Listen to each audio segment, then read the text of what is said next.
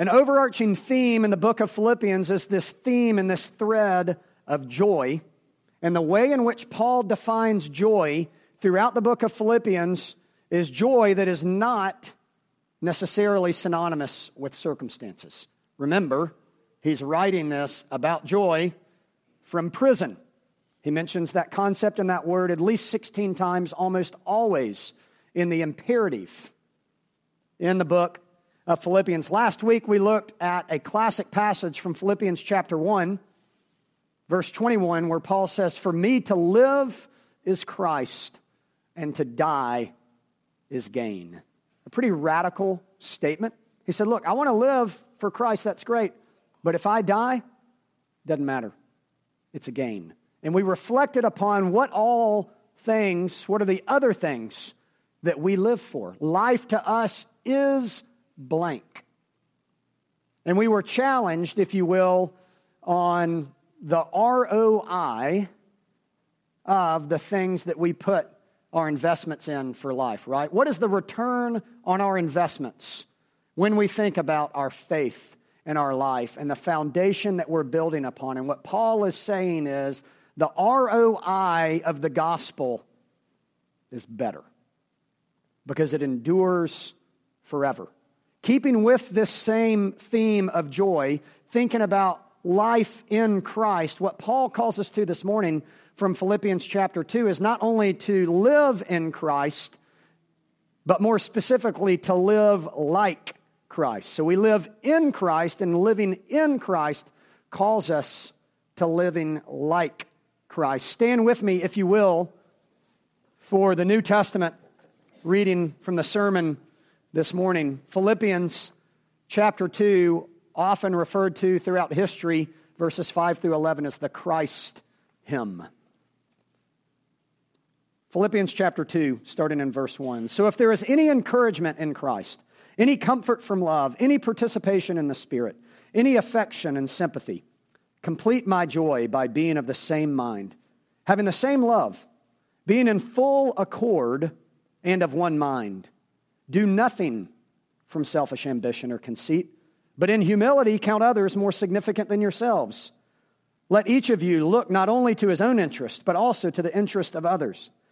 Have this in mind among yourselves, which is yours in Christ Jesus, who, though he was in the form of God, did not count equality with God a thing to be grasped, but he emptied himself by taking the form of a servant, being born in the likeness of men, and being found in human form, he humbled himself by becoming obedient to the point of death, even death on a cross. Therefore, God has highly exalted him and bestowed on him the name that is above every name, that at the name of Jesus every knee should bow in heaven and on earth and under the earth, and every tongue confess that Jesus Christ is Lord, to the glory of God the Father. This is the word of the Lord." Pray with me. Father, we pray this morning simply that you would show us your truth and that your truth would set us free. It's in Christ's name we pray. Amen. You may be seated. I found myself this past week being fascinated with the results of the most recent Boston Marathon, which happened this past Monday. I'm a sucker for endurance sports. Uh, I try to participate in them some myself, whether it be running, cycling, triathlons, et cetera. But this past week, the Boston Marathon, having known some people from Knoxville that were running in it, I was interested to read about the results of it just in general, but then also more specifically was interested to read the results knowing that the temperature at the start of the race was the lowest the temperature had been in thirty years in the start of that race. It was raining. eighteen to twenty mile an hour winds in the low thirties there uh, in New England for this greatest race really in the world. It's amazing, actually, that five in the women's division, five out of the top six runners were Americans. In fact, an American woman won the Boston Marathon for the first time in over twenty years. That's amazing. She's actually a professional runner, though not one of the ones that was really predicted to win it. But I found myself being more fascinated by the next four out of the next five places in the race by these other Americans, none of whom really anybody that keeps up with these things had ever even heard of. The woman that came in second, Sarah Sellers, is a full-time nurse.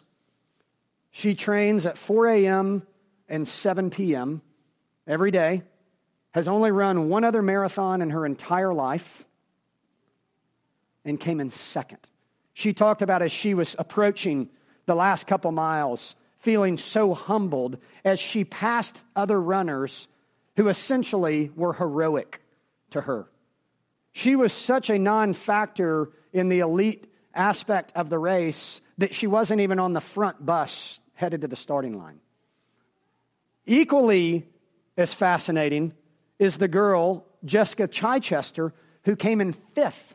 This story is equally fascinating to me. Not only was she not considered one of the elite runners, not only was she not considered one who would win it, not only was she not on the first bus or the second bus or the third bus, she wasn't even in the first wave to start the race. The only reason they knew she came in fifth was from her chip, not when she actually crossed the finish line, as in she did not cross the finish line fifth. In actuality, she crossed the finish line fifth by way of time. And nobody had any idea who she was. And since she wasn't considered to be in the elite category, she didn't even get to take the money, fifteen thousand dollars that she won, from coming in fifth. This past year's race was unconventional, to say the least, and inspiring, to say the least. Well, when we look at Philippians chapter two this morning, we see Paul painting an unbelievable picture of a king who is unconventional and who is inspiring. We see a leader outlined in Philippians chapter two that no one else would have seen as victorious. We see a person embodied in Christ, characterized by things that normally kings and leaders and people that are awe-inspiring do not possess. As I said in the beginning, Paul is calling us to be like this king. Paul is calling us to be like this victor. Paul is calling us, like Christ, to be unconventional. Paul is calling us, like Christ, to be counter-cultural. You see, that's what it means, actually, to be a Christian. It literally means, it was actually used as a derogatory term in the first century, little Christ. And Paul is calling those who want to know Christ to be like Christ. A little bit below that overarching level, Paul, more specifically in Philippians chapter two, is calling us to be like Christ in having unity with each other. Paul outlines for us saying, you are called to have one mind, one body, one vision, not unlike the baptism canticle that we just sang. Paul is calling the church, Christ people, to be like Christ and to be unified, to have union with each other, rooted in union with Christ. That's the big idea in Philippians chapter two. Paul says you are to be united to each other through your union with Christ. You see, unity and community is really what we all long for.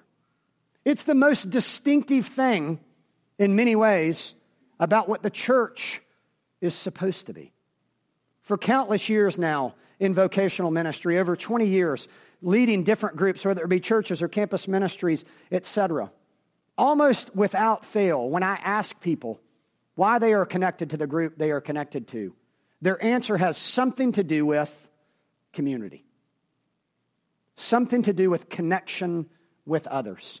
And Paul is exhorting us this morning to be like Christ as we are connected to each other. Dietrich Bonhoeffer, the great martyr from Germany and who was a Christian, suffered martyrdom under Hitler's Nazi reign.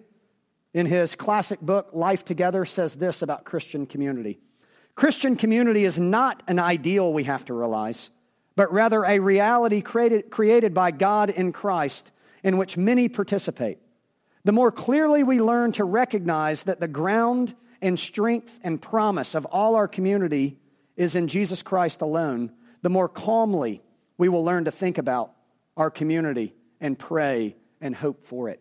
Eugene Peterson, who's a theologian and writer, translator of The Message, said this: "One of the immediate changes that the gospel makes is grammatical. We instead of I, our instead of my, us instead of me." Paul in Philippians chapter two is calling us to us, not calling us to me. The way that I want us to unpack this concept in this call to Christ-like unity is for us to see that we are prideful, to expose and to repent of our pride, and then secondly, to embrace this call to humility. So we're called to Christ-like unity, overarchingly. In order to experience Christ-like unity, we must see our pride exposed, and we must embrace humility. Let's look at this idea of pride, which is really spoken against by words of exhortation in verses one through four. Paul says, "So if there is any encouragement in Christ, any comfort from his love, any participation in the Spirit, any affection and sympathy, complete my joy by doing this, by not acting out of selfish ambition or conceit, but in humility count others more significant than yourselves. Look, let each of you look not only to his own interest, but to the interest of others." According to Philippians chapter two, pride is selfish ambition. It is conceit. It is elevating ourself among others. It is seeking our own interest among others. And pride is poisonous for a community. Pride is poisonous for a home. Pride is poisonous for a workplace. Pride is poisonous in a marriage. Pride is poisonous in friendships. Pride is poisonous in the political realm. And Paul is calling us out of pride, and he's calling us into humility. Thomas Aquinas said, "Inordinate self-love is the cause of every sin." Inordinate self-love is the call of every sin. Augustine, Dante, and Milton all said the devil's rebellion was rooted in pride. T S Eliot, at the front of your bulletin, "Most of the trouble in the world is caused by people wanting to be important." Not to oversimplify foreign policy, but is this not true? Most of the trouble in the world is caused by people wanting to be self-important. G K Chesterton said this: "If I could only preach one sermon, it would be a sermon about pride." Because you see, we can talk about sin and we can talk about brokenness and we can reflect upon the fact that we're not the way we're supposed to be, living in the world that's not the way it's supposed to be. And all of that brokenness and all of what that which the Bible calls sin really is rooted in this idea of pride. In many ways, you could look at Genesis three and the fall of mankind with Adam and Eve and say that was fueled by pride. Pride, like all sin, is absurd. And pride, like all sin, does not unify, but it isolates and it separates. I'm struck by this on a myriad of levels. You know, preachers are always seeking to find illustrations to be able to connect certain points. Well, it's just not that hard to find illustrations on pride. For whatever reason, I was led in my studies and thinking this week to the nineteen seventy-seven interview series with David Frost and Richard Nixon on the heels of Watergate when we think about pride. I want to read to you a couple excerpts from the Frost-Nixon interviews in this historic collapse of a presidency in nineteen seventy-seven from the Watergate scandal. David Frost infamously asked this question to Richard Nixon: "Are you really saying that the president can do something illegal?" You know what Nixon's response was?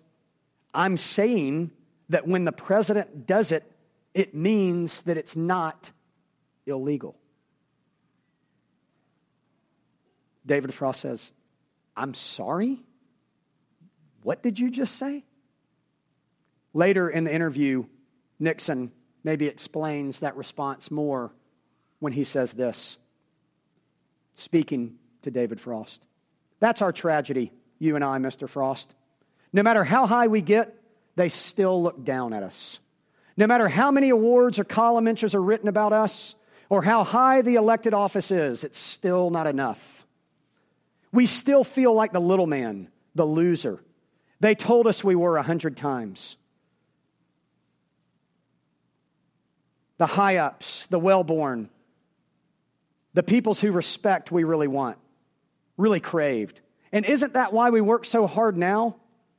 Isn't that why we fight for every inch, scrambling our way up in undignified fashion? If we're honest for a minute, if we reflect privately just for a moment, if we allow ourselves a glimpse into that shadowy place we call our soul, isn't it why we are here now, the two of us, looking for a way back into the sun, into the limelight, back onto the winner's podium? Pride really does come before the fall. What do we do with this reality of pride? I don't think I have to work too hard to convince you that we love ourselves more than we love others. I don't think I have to work too hard to convince you that we are conceited, that we are ambitious primarily for ourselves, and oftentimes we will do any and everything with regard to ethics, morality, and the lack of love to others and culture to put ourselves back on the winner's podium and in the limelight.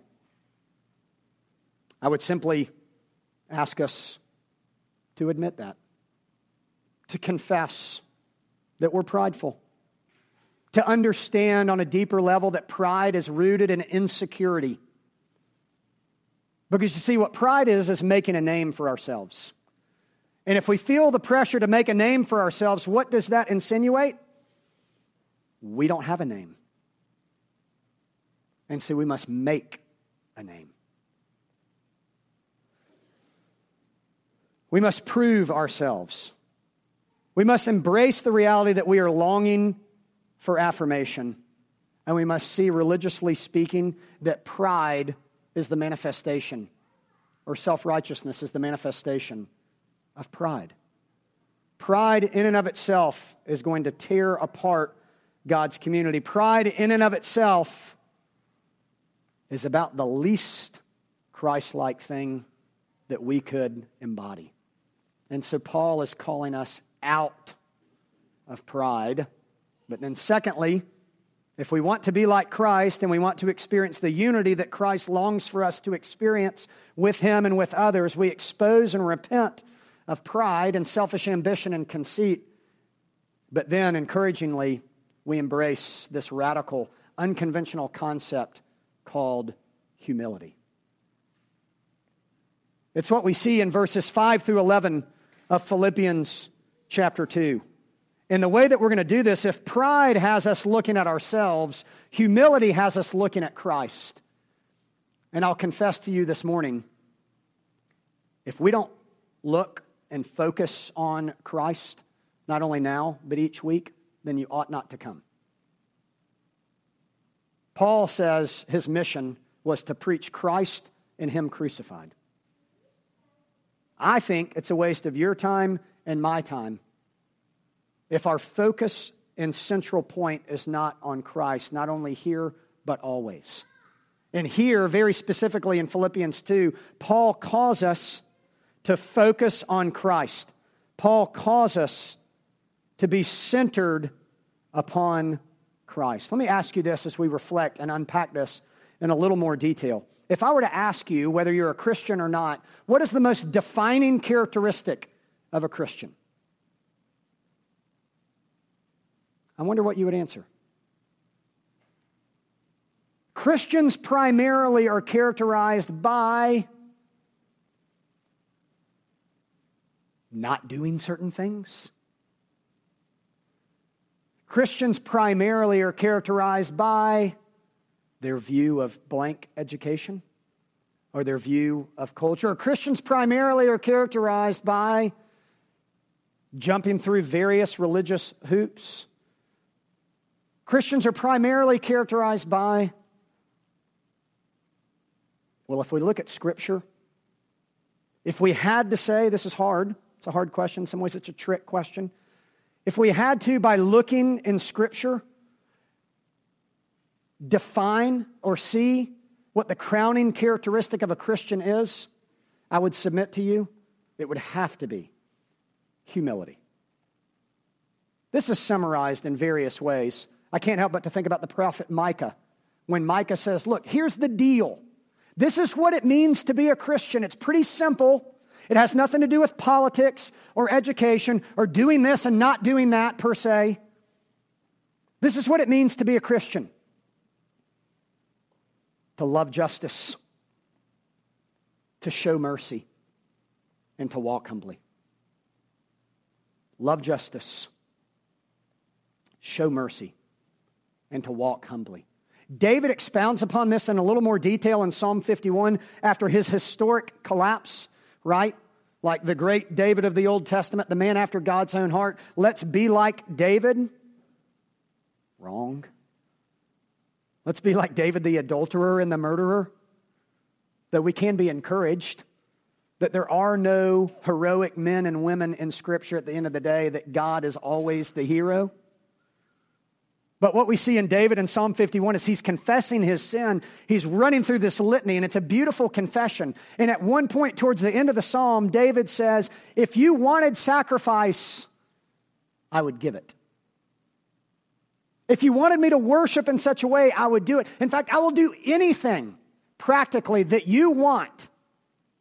But then David gets the gospel and he says, however, I know what you really want. In fact, the only thing you ask of me is to have a broken and a contrite heart. The crowning characteristic of what it means to be a Christian is to be one who is humble. And there was and there is no one that embodies this reality more than Christ. Look at our text in verse five. It's right there in your bulletin. Have this in mind among yourselves, which is yours in Christ Jesus, who though he was in the form, Greek word morph or morphe, it's in the form of God, in the very nature of God. This is this mystery of Christ's deity. Be hard to find a more explicit and more robust presentation of Christ's deity in all of Scripture than what Paul does here in this Christ hymn, who was in the very nature God, fully God, fully man. He was a ruler and a slave. Want to talk about unconventional? Having this mind among yours, which is Christ, who is in the form, the morph, of God, but did not equal, account equality with God a thing to be grasped. The Greek word there speaks of something to be grasped. He did not count equality with God to be grasped. Why? Because he was God. And because he had it already. It was not something as in an object to be grasped. A Greek word study tells us. It's as if this. Have you ever felt like relationally in life that you're fighting to get into a room that you're already in? In fact, I, I would say many of our relationships are characterized by that kind of insecurity. We're fighting to get into a room that we're already in. And what this text is saying is Christ is not fighting to get into the room of God because he's already in. He is God. The text goes on, but emptied himself, Greek word kenosis, potentially the most powerful Greek word in the New Testament, save only tetelestai. It is finished. On the cross. Kenosis. What does kenosis mean? It means that Christ emptied himself. What does it mean to be humble? It means to empty oneself. What does it mean? It means to take on the very nature of a servant. It's not so much that Christ lost anything in kenosis. It's that Christ gained slavehood and servanthood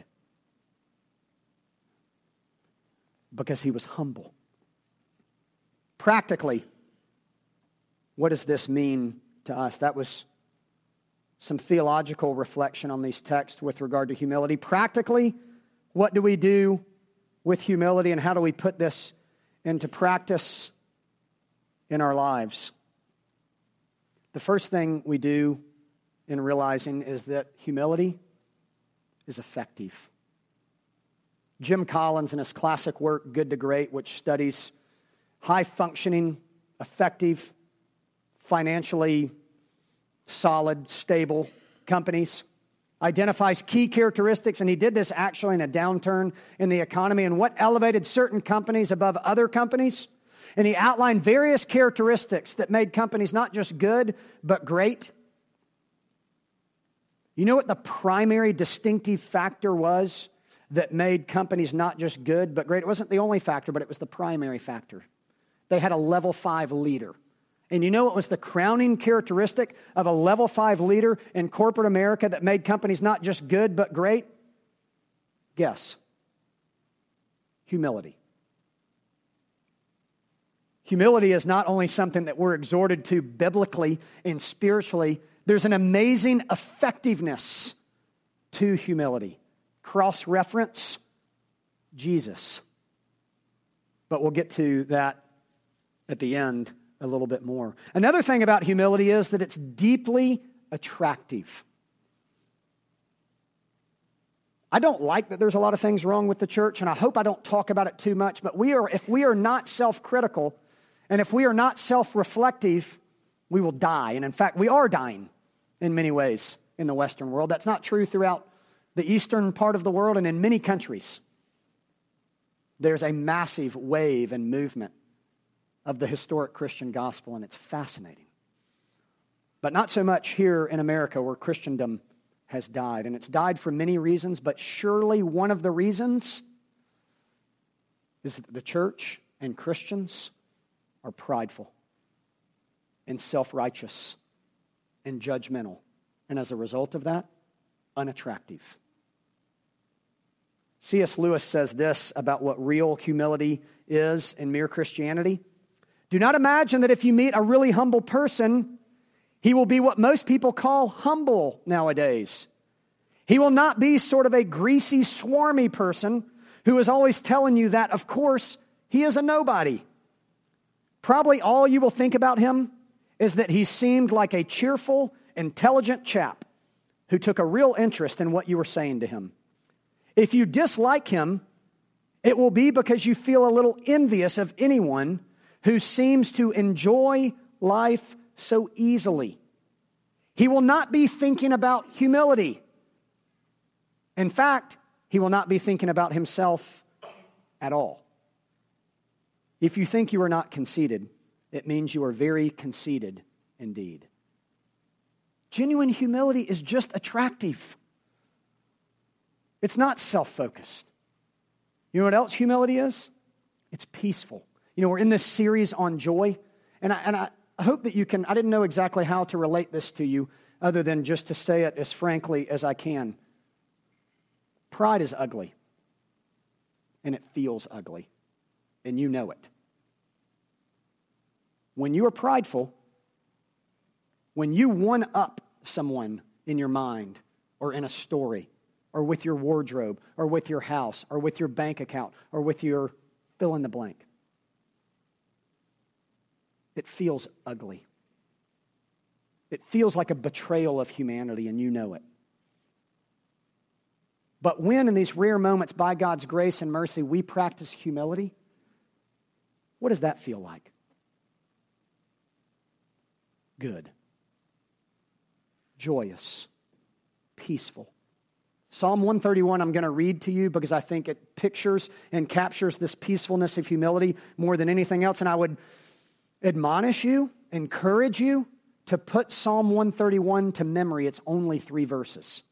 But listen to the psalmist reflection here on himself. O Lord, my heart is not lifted up. My eyes are not raised too high. I do not occupy myself with things that are too great and too marvelous for me. Instead, I have calmed and quieted my soul like a weaned child with its mother, like a weaned child is my soul within me. O Israel, hope in the Lord from this time forth and forevermore. My head is not raised high. My eyes are not lifted up. But instead, I cultivate quiet and stillness in my soul like a child. Do you not want that? It's amazing how powerful humility can be. Dostoevsky said, loving humility is a terrible force. It's the strongest of all things, and there's nothing like it. And then Paul, of course, is calling us to this joy that can be found in humility. This joy that can be found not in making a name for ourselves, but having God name us. Just like Lena in this baptism, God is naming her as his child. Isaiah forty-three says, I have called you by name. Stop trying to name yourself. It's exhausting. It's miserable. It's ugly and you're tired. Because pride is taxing. But humility is refreshing and peaceful and joyous. And it's embodied in Christ. And Paul is calling us to be like Christ in his humility, which leads to unity. Be very easy to close in prayer right there. But give me two minutes. Because if I closed in prayer right there, while we might be convicted of our pride and inspired to humility, one small problem. Christ is not simply our example. But he's our Savior. And so if we simply closed in prayer with the admonition, go and be humble like Christ, what happens when you're not humble like Christ? What happens when you are prideful? What happens when you do one-up others? What happens when pride characterizes your life more than humility? Just be like him. And then we slip into moralism. If Christ is only our example. But you know what? Christ is not only our example. Paul, in fact, ends the text by saying he's also our Savior. You see, Christ was so humble that his humility led him in perfect obedience to the cross. And guess what happened on the cross? Christ died for your pride. And Christ died for the fact that you're not humble. And that I'm not. And Christ died for the fact that we are selfishly ambitious. And Christ died for the fact that we can't get over trying to make a name for ourselves. He's not simply our example, but he's our Savior. And gosh, you want to talk about humility. Even as a young kid, I've always been fascinated with Christ silently, obediently, hanging on the cross when he could come down in one second. And make everything right. But he stood there. And people called him names so he could name us. And people spit on him. Can you imagine what that was like physically? Can, in fact, can you imagine what it's like as a father to watch your son spat upon? How could he do this? Because he's an unconventional humble king who's not only our example, but he's our Savior. And it doesn't end like that. Christ will not always be in that position. In fact, it's important for us to note that Christ is no longer on the cross. And Christ right now, while in humility, actually sits at the right hand of God the Father, ruling and reigning. And one day, Paul's text tells us, every knee shall bow and every tongue confess to this humble king who is your example, but even more importantly is your Savior. Pray with me. Father, we thank you for this text. We thank you for their exhortation that you've given us in your word, to be transformed, to be unified, and to do so by being humble. We're just bad at it. And so we pray that you would forgive us for being bad at humility, and that you would transform us and empower us for humility to become the crowning characteristic of our lives, like it is of yours, Jesus. It's in your name we pray. Amen.